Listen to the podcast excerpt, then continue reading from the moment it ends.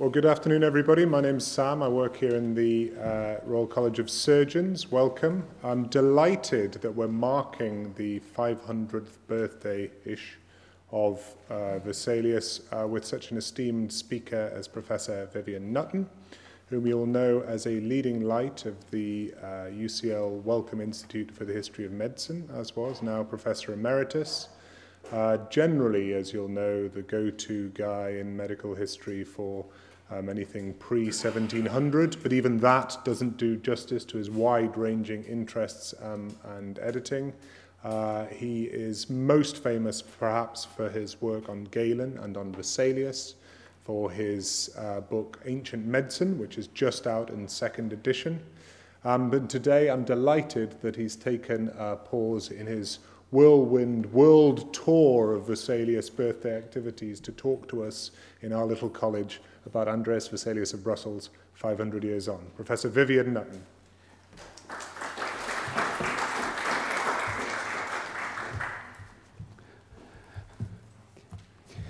Thank you, Sam, for inviting me to celebrate Vesalius among the surgeons.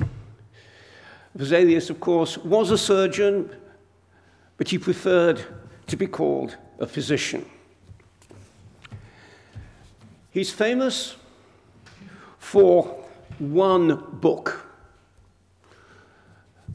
De Humani Corporis Fabrica, on the, on the construction, on the makeup of the human body, published in 1543 in Basel, a book which changed the face of how we think about anatomy, how we view the human body, and which remained, and possibly still remains, the gold standard for all books on anatomy.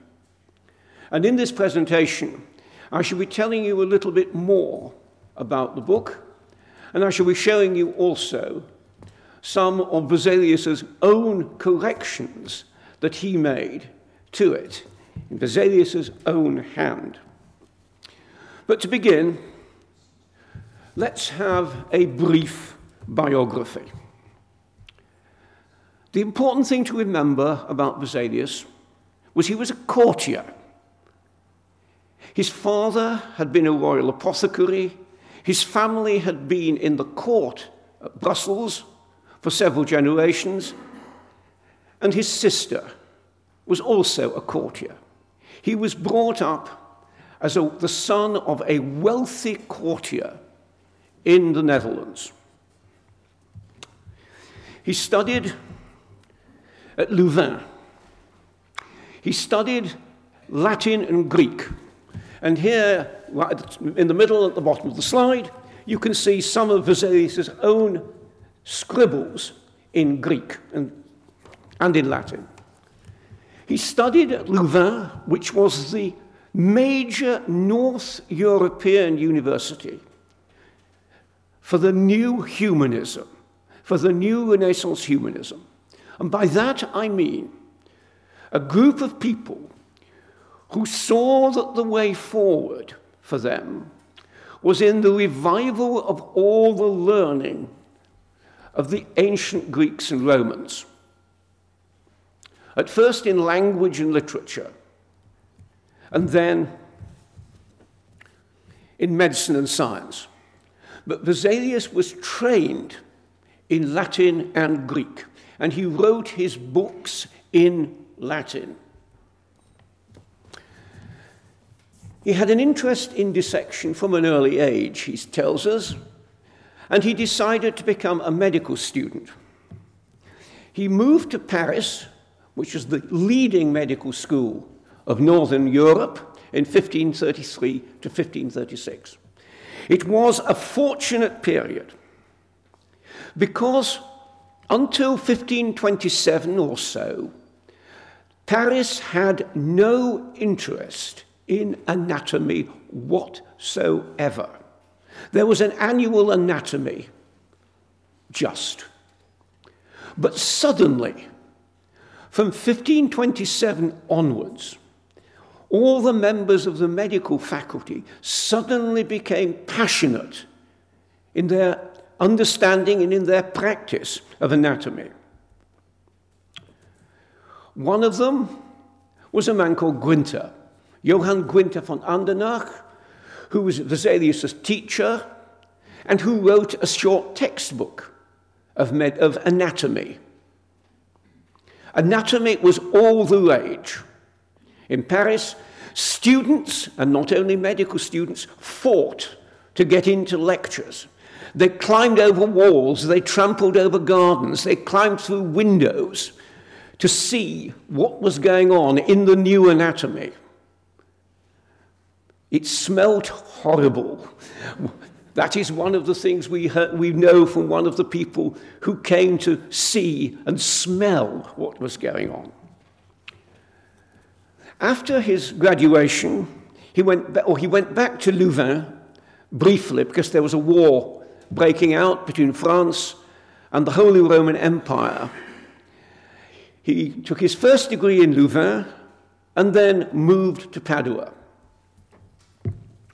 And it's in Padua from 1537 onwards that he begins his life as a university teacher, teaching anatomy, and he produces in 1543 his great book. By 1543, he'd also left Padua, at least temporarily, to Basel to see the book through the press, and then to find a post as doctor to the Holy Roman Emperor himself, Charles V. Many of you may wonder why one should give up an academic career at the greatest of all medical universities to become a doctor in Brussels. The answer is very simple. Doctor to the Roman, Holy Roman Emperor pays a lot more than a professorship in Padua. And Vesalius had the junior lectureship, moving to become a court doctor, gave him money, and it gave him opportunities. In 1555, he produced a second edition of the Fabrica at Basel, and he remained in imperial service with, with Charles V and then with Philip II of Spain until 1564, when he went partly on a pilgrimage, partly on a, on a diplomatic mission to Jerusalem. And he died on, in Zakynthos in Greece on the way back in 1564. Rather foolishly, because it means we can only celebrate his birth and his death sort of twice a, twice a year. Why is Vesalius important? Well, he's the first modern anatomist. The classical heritage of medicine is not enough for Vesalius. He transformed how anatomy should be performed. He introduced the visual into both anatomy and medicine. And he's the first scientist, I think, fully to appreciate the power of the printing press to deliver a message accurately and in fair number of copies all the way around Europe. And the Fabrica set the gold standard for anatomical books. Now let's look at some of these things. The first is really how anatomy teaching should be carried out. For the previous 200 years or so, anatomy teaching had been sporadic, perhaps one anatomy a year in most in some Italian medical schools, but not always, and very rarely outside Italy. The professor spoke. He did not touch the corpse. That was left to those mechanics, the surgeons, the dissectors. And here is a slightly uh, different image.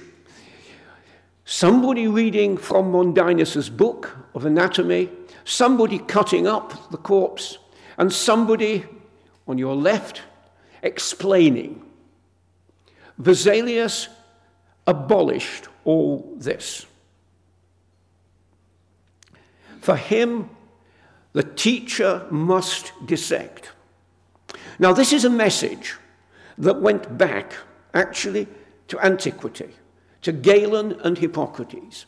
Galen and the medieval period knew this, had said that you ought to dissect.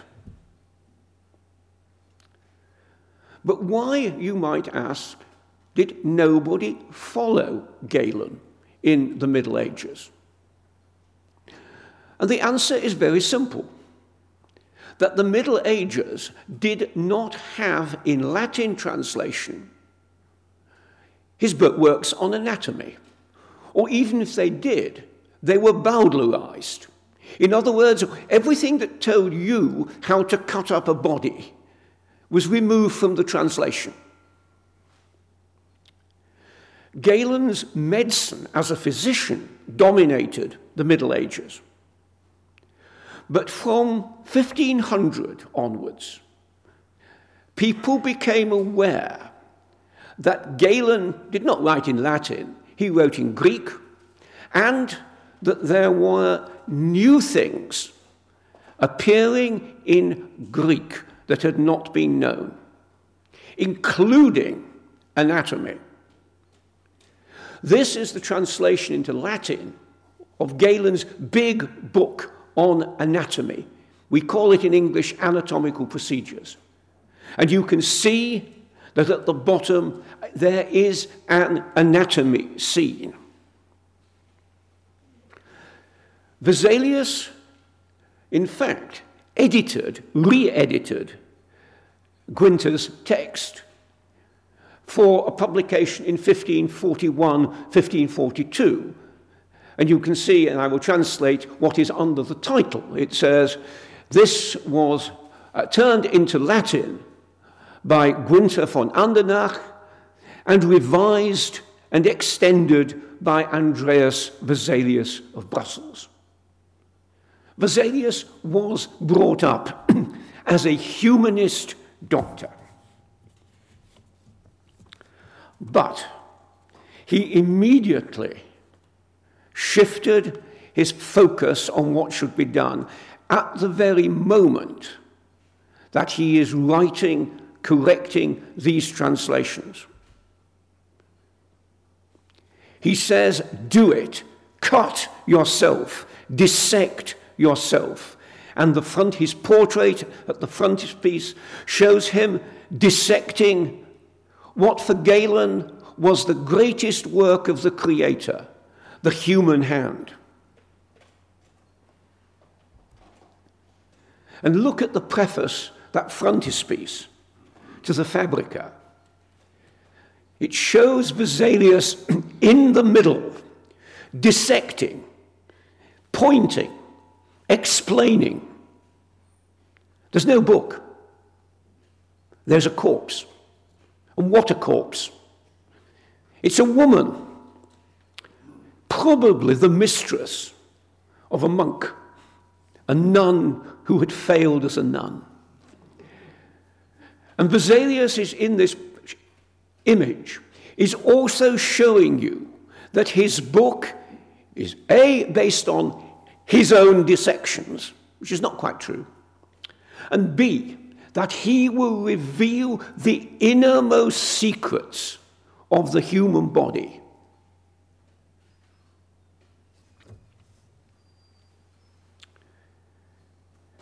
He's doing this. And look at the audience a massive audience, people from all ages, some of them crowding in. We don't know exactly who painted this, who drew this. We don't know exactly who all these figures are. They're clearly meant to signify something. And it's possible that the image turning away at the bottom right is in fact Galen. turning away from seeing himself being outstripped by Vesalius. This book had a message. It was that Galenic medicine is wrong. Galen's medicine is based on animal anatomy, animal dissection. Vesalius claims that he is dissecting humans.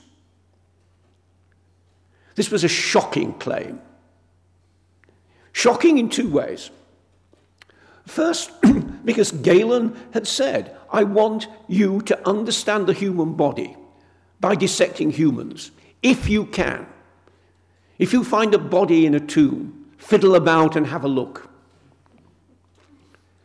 But he himself knew that he was having to rely on animals. And so followers of Galen were just annoyed at this insult to Galen, this takeover of Galen. And they were also annoyed because, as a man called Niccolo Massa said, Vesalius was really doing nothing new. And true, the number of his new discoveries is really relatively small. And Massa said, Look, we all know that Galen got it wrong. We all know that Galen has an error here and something to be corrected there.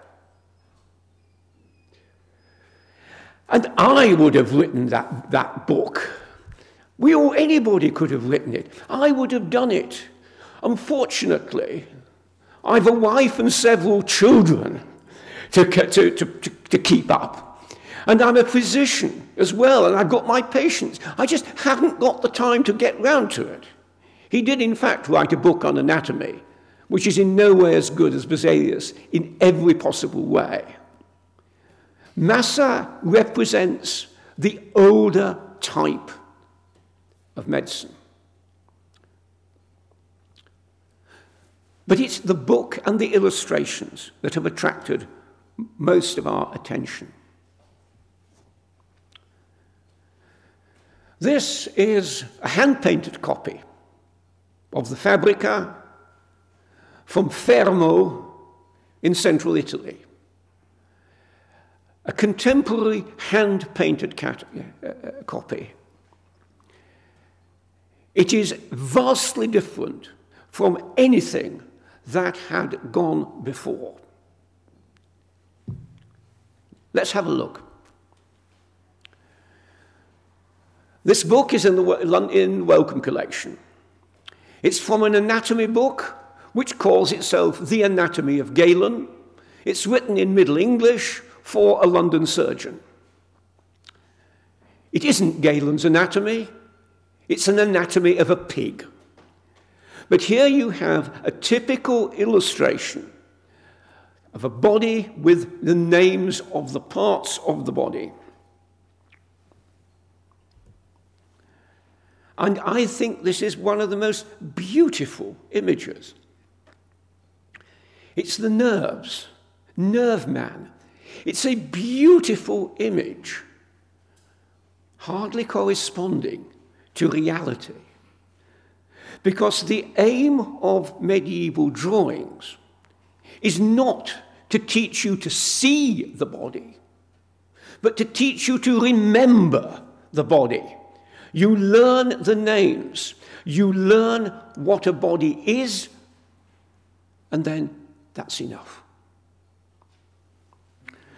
At the same time, from 1500 onwards, we are getting artists who are interested in drawing not only the, the, the, nude body, but also in drawing muscles and bones. Of course, the most famous is Leonardo, who dissects with permission in hospitals, who is a friend of professors, who is a friend of scholars, and who has so many ideas, almost all of which he keeps to himself, that he never gets round to writing the things in public, for the public, that we would have loved him to do. And, with possibly one exception, most of the anatomists in the 16th century had no knowledge whatsoever of these drawings. Artists like Raphael, Michelangelo spent a good deal of time dissecting or at least drawing dissected bones and other structures. But their input into medical books is almost nil. This is one of the few illustrated books on anatomy in the, in the early 16th century. It's a very schematic picture, and there's a text which allows you to read what's in the picture. But it is also not in any way lifelike, and even more worse, it's put almost in an appendix at the end of a very thick book. If you wish to read 400 pages on anatomy, you may, but the pictures take up the last 10 pages or so. And it's Vesalius's eye that makes the difference. It's Vesalius's attitude to printing that makes the difference. From the moment he goes to Padua, he arranges for drawings at his lectures, and we'll see some of his drawings later. He arranges for pictures to be copied by the artist Jan van Calcar. Uh, indeed, these anatomical plates were paid for in part by Calcar. Students could have them. They could circulate for the benefit of students. For the first time, students were told to view the body. And when he published in 1543 the Fabrica, he accompanied it with an epitome for students in Latin and then in, in German translation so that students could get the new message. Why? Because they couldn't afford the big book. The equivalent, it probably cost about £4,000, £5,000. The epitome cost five, ten pounds. The Fabrica is a luxury production. The epitome is for students. And students used it and it fell to pieces. So there were very few copies of the student guide in existence. And these student, if you like, images are then trans transferred by other people for their copies, for their books. This is a famous uh, book by Thomas Geminus, produced in London in 1553, where the pictures are taken from Vesalius's Fabrica. Vesalius has a keen eye, a keen interest in art. Now, I don't expect you, perhaps, certainly those at the back, to be able to see what Vesalius saw. I could hardly see it on the printed book. But Vesalius notes that there is a little white space as a result of a mistake by the block cutter. And he says when he tried to make the letter U clear and thin, he cut away the tendon at a point between U and S incredibly difficult to see.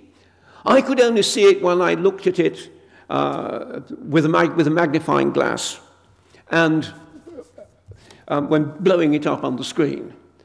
These are the notes that Vesalius wrote in his copy of the 1555 edition. And as you can see, he addresses the actual block cutter and the printer. So he was intending a third edition of the Fabrica. A remarkable achievement. It is a book which manages to do something new. There's only one book printed in the whole of Europe before this date that can compare with it. And that is also produced in Basel by uh, the another publisher, Isingrin, in 1542. And it's a herbal with plants drawn from life. This is the only book that can compare with Vesalius of that date in the quality and in the detail of its illustrations. The Fabrica is a remarkable book because it manages in 1543 to solve many of the problems of putting onto a book a two dimensional thing, the three dimensional human body. Vesalius has an artist's eye. He works with artists, he knows artists. A Belgian artist is actually one of his executors. And he somehow manages to see things in a new way and talk with the printer, Oporinus, about how to achieve this vision of the new body. Let's look at some sample pages. This, on this page, we simply have a list of some bones there so that you can, as the Latin at the bottom says, so that you know what Vesalius means by technical words. But if you look at these images, you can see how they're shaded to give you an idea of that three dimensionality of the bones. Or take the bones of the neck. I think these, this is a wonderful page in which Vesalius manages to give you an idea about how the bones fit together. He takes them in different ways. He looks at them from the front, from the back, from the top, from below. He has an eye. And later on, when he does the uh, revisions in to 1555, he spends a lot of time trying to get the right word to describe a bone. Is a bone big or large? Not much difference. But if you say the bone is broad, or the bone is heavy, or it feels smooth ish, it feels rough at the top. Your, Vesalius is trying in his 1555 notes to explain in words what he's already said in pictures. And here is the skull, seen from various angles, various descriptions. Other people had preceded him, but no one had preceded him in such clarity of drawing or in showing so much of the bones of the skull. And what about those famous muscle men? If you remember, I showed you those nice Wellcome London illustrations. How different from here. This is a body, but in a sense it has life. Look at that awful expression of the finally, if you like, dissected muscle man. This is tragedy.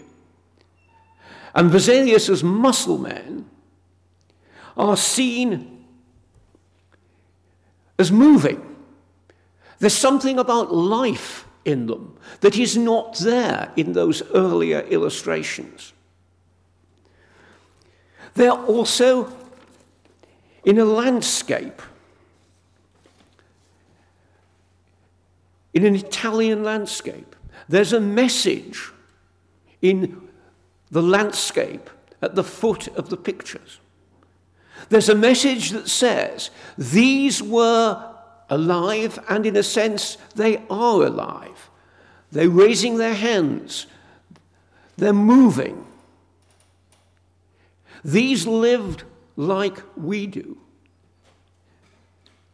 And there is a sort of frieze that runs along the bottom that begins with the Greeks and Romans and that goes through this lovely landscape and ends in death and destruction.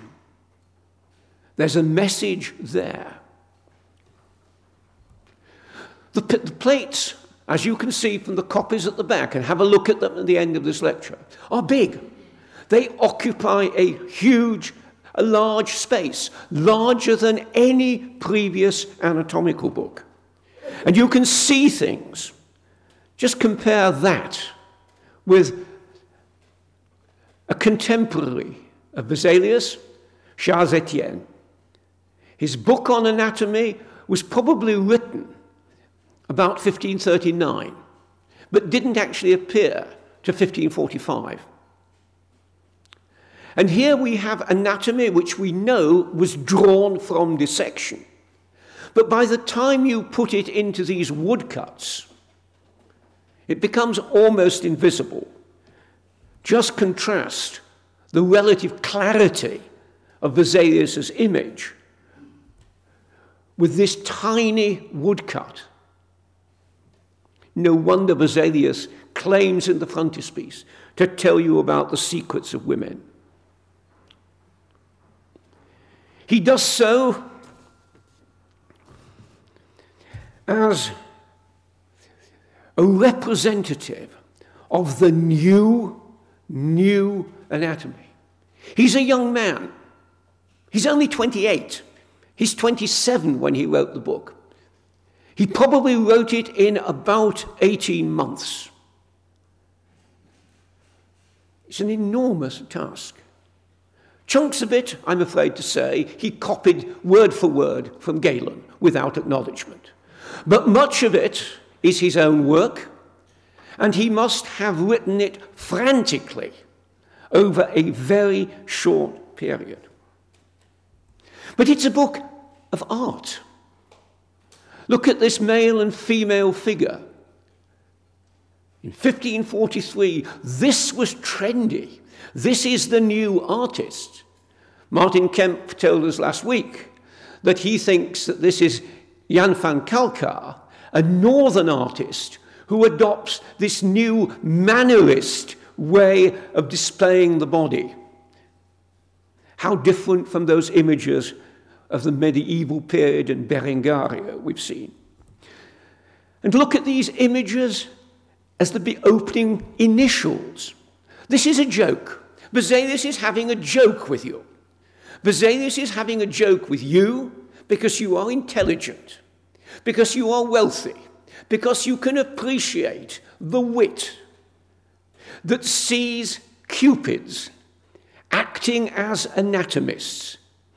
Here, they're flaying a dog. Here, they're playing with bones, including the tibia. And don't forget that the word tibia in Latin means flute. It's a joke. It's intended for a cultivated audience that can appreciate these subtleties. And as you can see, you've also got some of Vesalius' own handwritten collections uh, from the Toronto Vesalius. This is such a beautiful image. It tells you a lot about how Vesalius wished his book to be viewed and understood. He spends his time telling you how to read the body. You read it in words, and then you read it in pictures.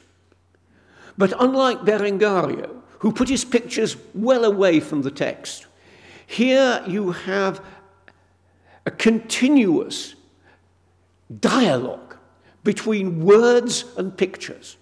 You cannot read the pictures without also reading the words. That is unusual. That is really remarkable. And that is Vesalius. But let's look at some others of his drawings. This is one of the muscle men. And on the right hand side at the top, you can see a few words in Latin. And this is what they say There's been a mistake by the cutter. So, what you have to do, he says, is you insert a sliver of wood into the block on which you have carved the correct letters.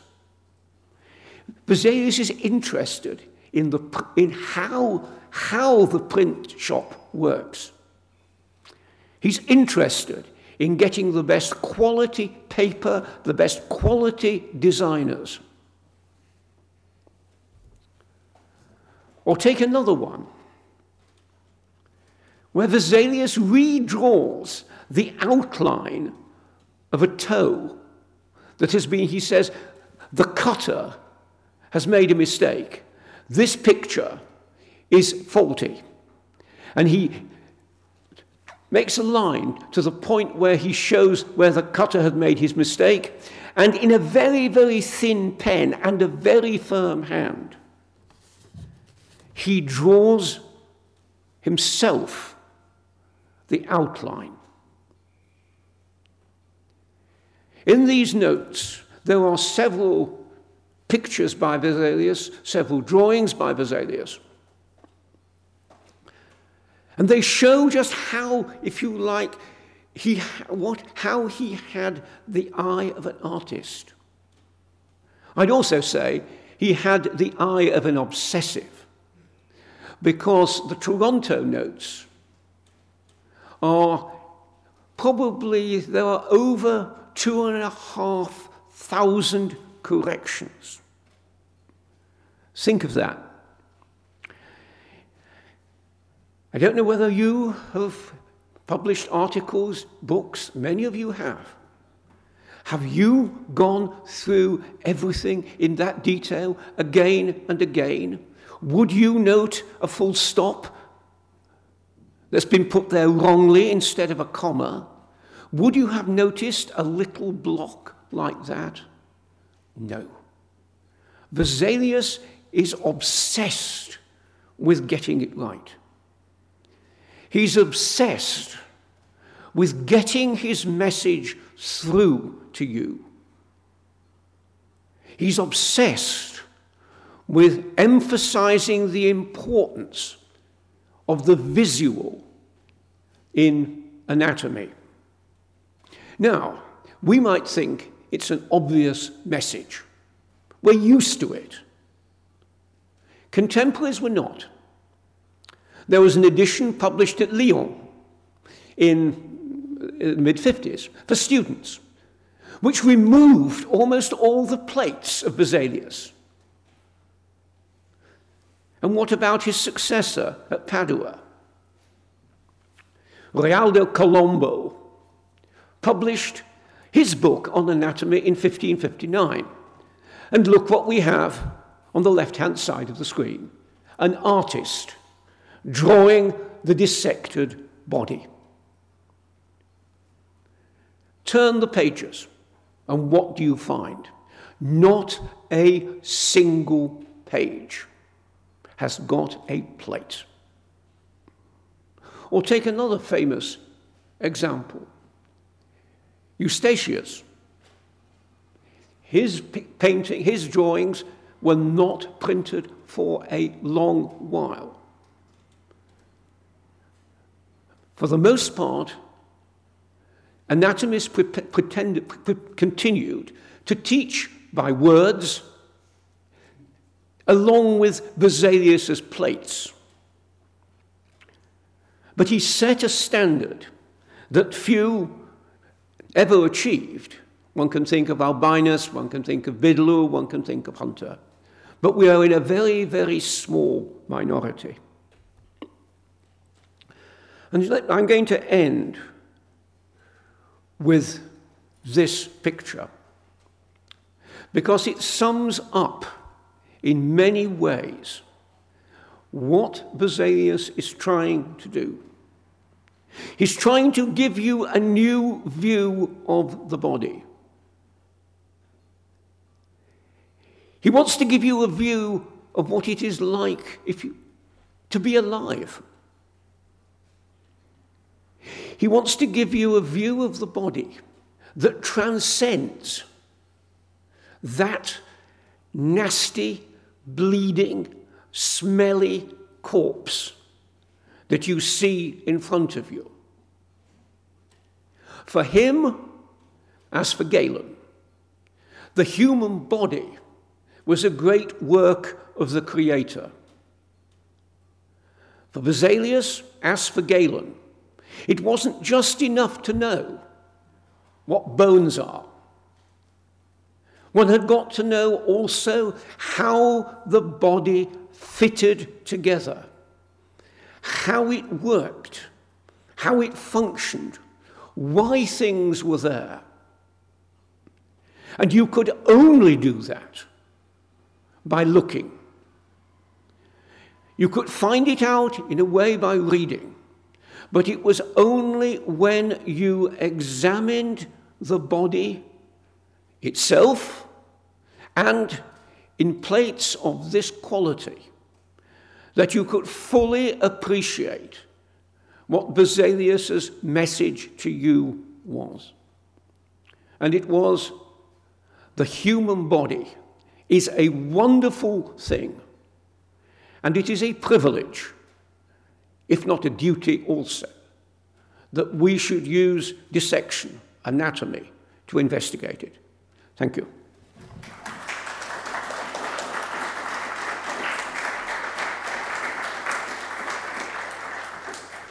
Thank you very much, Professor Nutton, for a learned but lively talk. I'm sure you'll agree. And I was delighted that we were privileged to new research on Vesalius there. Yeah. You heard it here, folks. Um, and I know that we'll be bursting with questions uh, at the front here in the hat. And then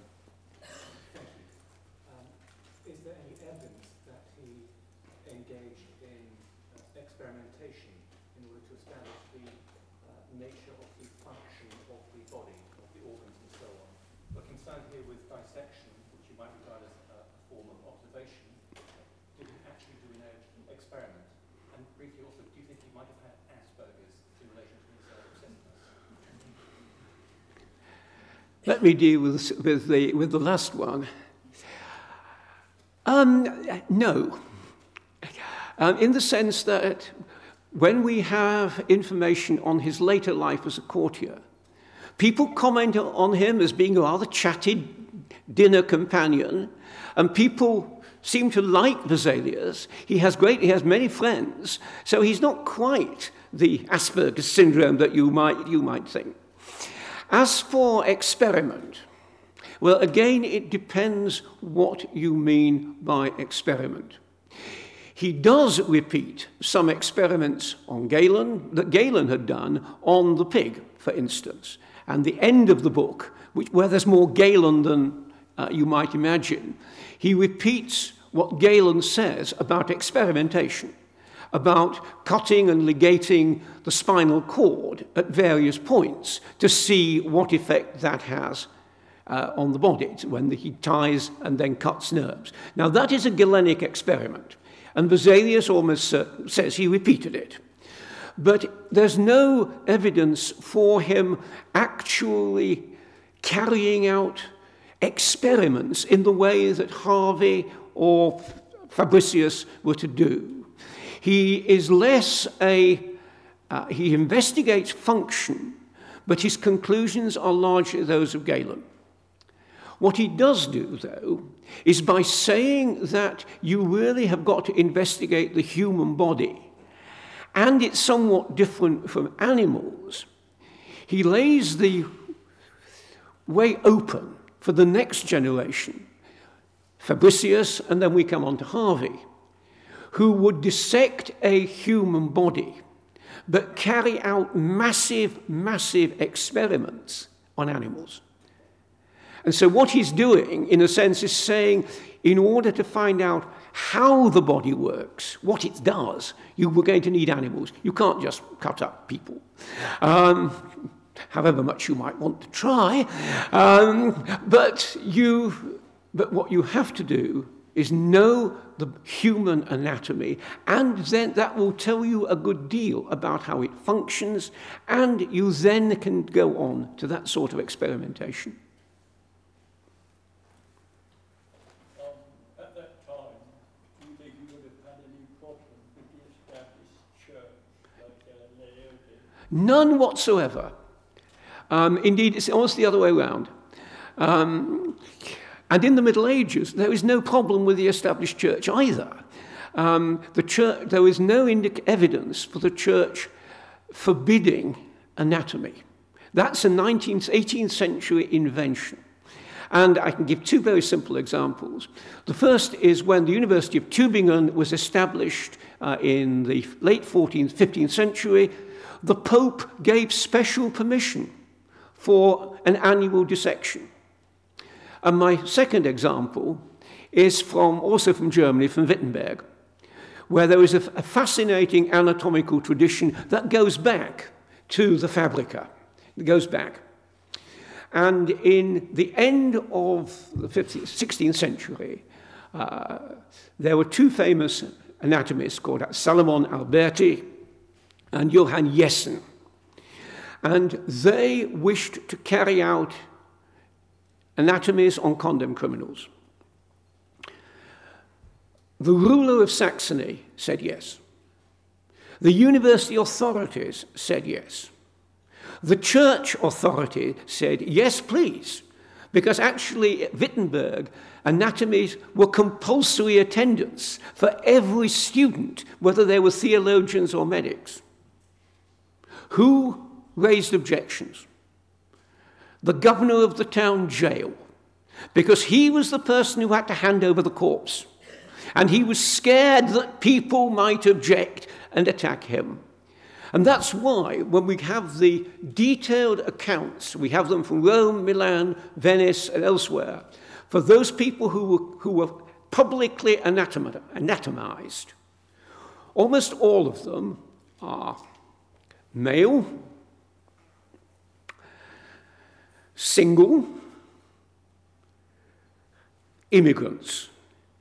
You do not cut up somebody who comes from your region. And the surgeons in Rome said, Oh, God, we're just about to execute a man from Milan. because it's dangerous for you because people would object if you cut up one of their relatives. If they don't know who it is, if it's somebody from abroad, fine. And also they're criminals. And as long as they are given Christian burial, that the bones, the bodies, all the bits are put back together and given a Christian burial, that is all the church uh, is interested in. The church is happy to approve this. Uh,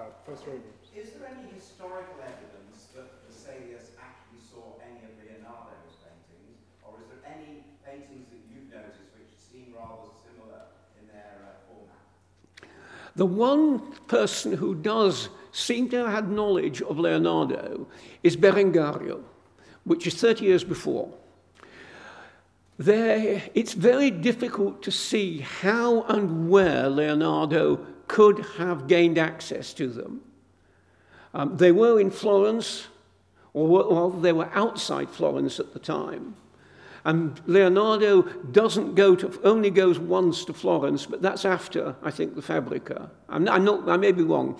Um, there's no, and the way in which he thinks about anatomy is so different from Leonardo's that um, Leonardo is an anatomy of mathematics and movement.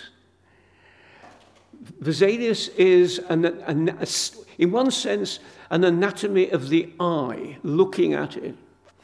And um, I just don't think there's any parallel there. The closest may be some of his people who are in Venice and some of the artists who have been looking at bones and have been drawing human forms quite accurately for the previous 50 years. And I think it's them it's his association with them rather than with Leonardo that in fact influences that artistic side of the Fabrica. Uh, sorry, gentleman in the purple shirt first. And then lady at the back. Uh, madam, why don't you go first? Well, I want to ask an off-the-wall question, really. I, and you might not know the answer. I'm just fascinated about why he went to Jerusalem seven years before the Battle of Lepanto. And I'm also, because I'm a gossip, I want to know about Mrs. Versalius. I've never heard about her. Did she exist? And if not, why not? Right, um, let's me do with the first. There's a long debate about why he goes to Jerusalem. Um, the evidence from the Spanish archival documents is that he goes there for private religious reasons. He is, after all, a devout Christian. He also goes as the representative of Philip of Spain to hand over the annual sum of money for the upkeep of some of the holy places. There is a story that he goes there to, uh, uh, out of penance, to do penance for some crime, but that's a much later story. And if it was penance, well, the King of Spain doesn't know anything of it. There's a, th- a further possibility also that he was fed up with Spain. He'd been there since 1559, and there are indications that the Spanish court did not like Vesalius. He comes from Brussels, he's a foreigner. And it's just possible that he was negotiating to return to Padua. That's what a Venetian is saying. Now, one can have a decision to make the pilgrimage, and with royal approval, and you meet somebody in Venice who says, Oh, by the way, would you perhaps like to come back? We can give you a job, and so on. Um, this, this is what happened to Vesalius on two other occasions. Um, so it's, we don't know. But he certainly goes for reasons of, reasons of piety, I think. As for Mrs., well, we know he did marry a lady. She was a well-built lady.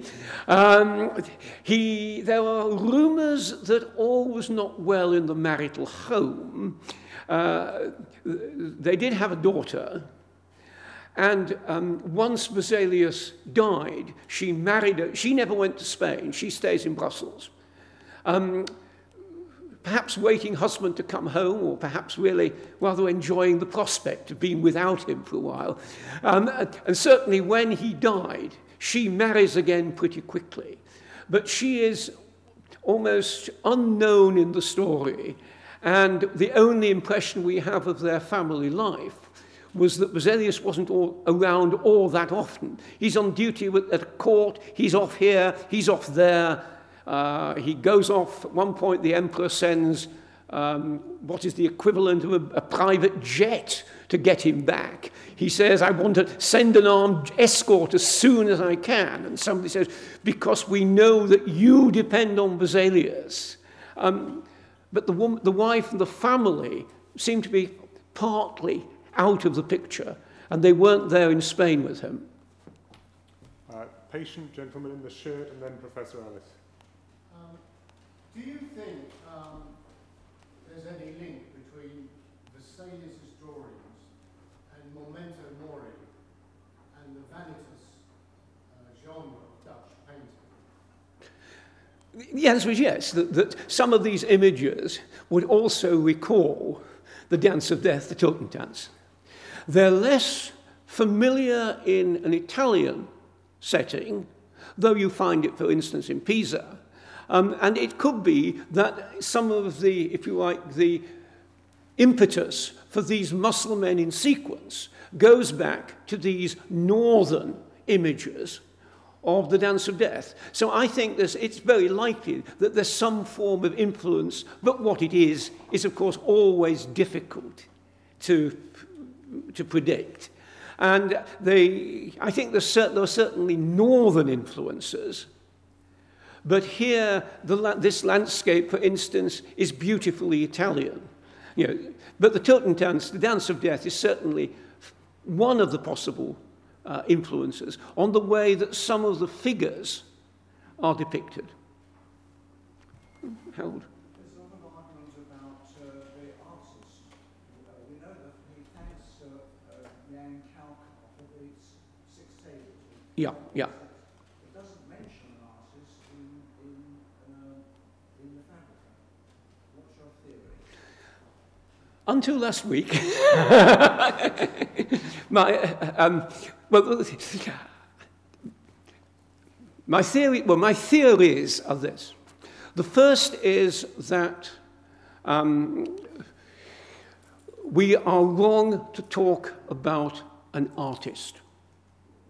There are several artists at work. There is the artist of the muscle men, who may be Kalkar, but undoubtedly the person who painted, who drew the bottom, that, that frieze, is likely to have been another artist, because that's what artists did. If we go back to the frontispiece, which is um, a very different style, lots of people, lots of people together, done by somebody who has experience of massing figures together. Now, at one point I, I thought it was Titian, um, though uh, Martin Kemp has recently suggested, perhaps with much better arguments than I could ever de deploy, that it's an entirely different artist who has come from Rome or Tuscany, where they specialize in mass pictures like this, um, and suggests that this is a man who came to Venice in 1540 and who did this. He also pointed out that Vesalius's head, both here and if we go right back to the beginning, that first slide, is rather large. Is it that Vesalius was sort of suffered from achondroplasia? We go right at the beginning. This is, or is it simply that the, uh, another artist drew the head from a portrait and then it was handed over and incorporated in the big picture? It's also possible that we, we have drawings by Vesalius himself incorporated in the Fabrica. Because in the Toronto notes, there are several drawings which are done by Vesalius. You know, they're his, his drawings. And in the, we know he used his own drawings in, the exam, in his lectures. And I think there are probably about half a dozen images schematic that go back to Vesalius himself in the Fabrica. So there's probably five, six, seven, but we don't know for certain any name. Kalkar is mentioned later on by somebody, and that may be right. He may, be, he may have done some. But who these artists are, we don't know. And unlike Leonhard Fuchs when he did that herbal.